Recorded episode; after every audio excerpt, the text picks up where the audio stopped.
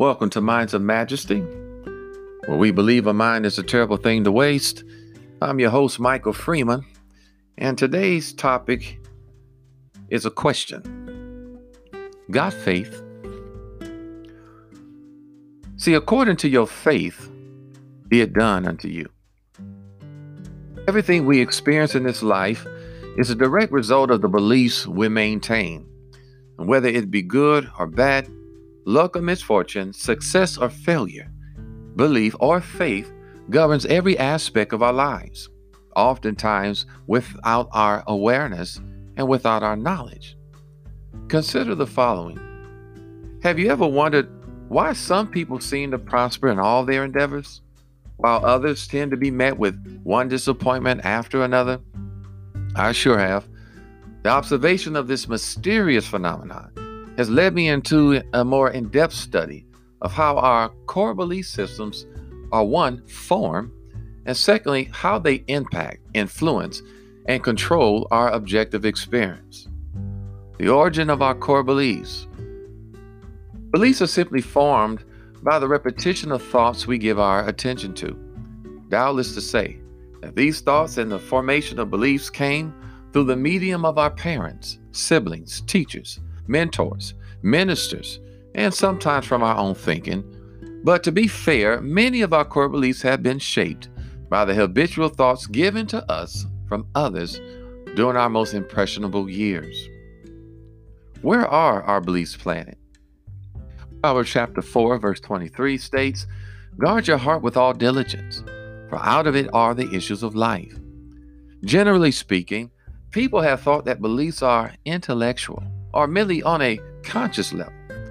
However, there's another plane of the human mind where a host of our beliefs, convictions, and programming resides and governs 95% of our habitual behavior.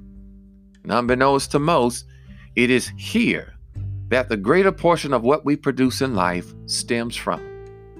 So let me say something briefly about the conscious versus the subconscious mind. The mind is made of two distinct but extremely important compartments.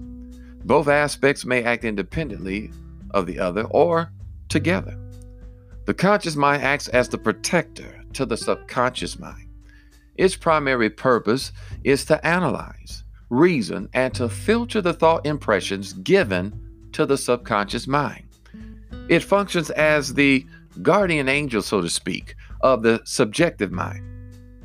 Now, the subconscious mind can be likened unto a fertile garden that's prepared to receive and or accept any seed that is thought impressions allowed through by the conscious mind.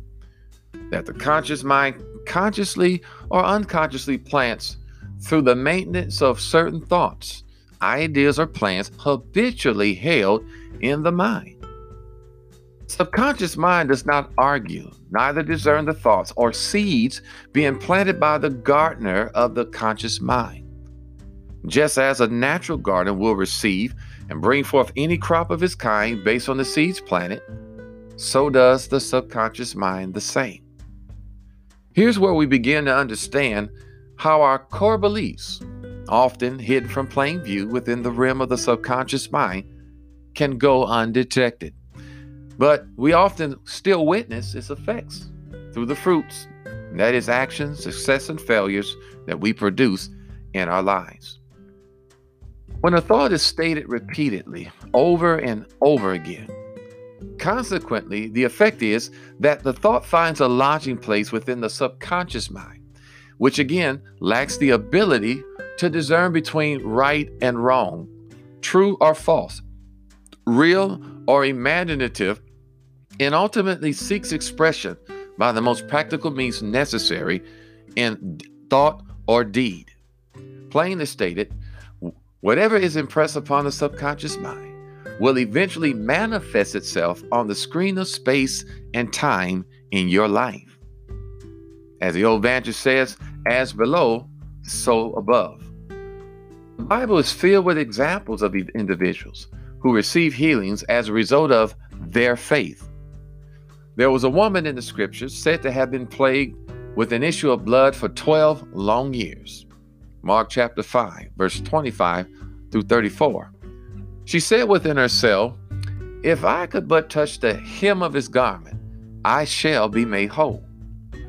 Now, the Bible isn't clear as to the amount of time she repeated this mantra or affirmation to herself, or how long she meditated upon this thought within her heart. However, be assured that as she began to hear of his wondrous healing power and continue to affirm its potential to provide the cure to her hopeless case through repetition of thought and words, in that instant, she began to plant the seed of faith into the fertile soil of her subconscious mind, thus forming a belief, a conviction, and posture of faith sufficient to meet her need.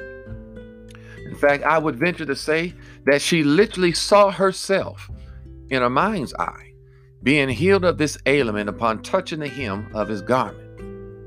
When faith and opportunity kiss, a miracle manifested according to her core belief.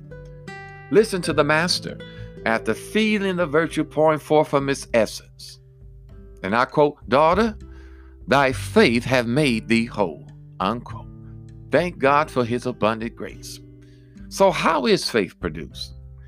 Romans 10 17 tells us, and it says, faith comes by hearing, and hearing by the word of God. Simply put, say what God says. It's that simple. You can increase your faith and rid yourself from any weeds of doubt inadvertently planted within the rich soil of your heart, that is your subconscious mind, through the power of your words. Proverbs chapter 18, verse 21. See, we have the power to replace limiting beliefs by repetitiously affirming the positive through speaking faith filled words and maintaining thoughts upon the object of our desire. Listen, change your core belief system and change your life. By your faith, you can move mountains, or by your faith, you can create them. You decide. In closing, faith is the eternal elixir which gives life, power, and action to the impulse of thoughts. Napoleon Hill. Once again, it's been a pleasure. Thank you for tuning in to Minds of Majesty, where we believe that a mind is a terrible thing to waste. God bless you.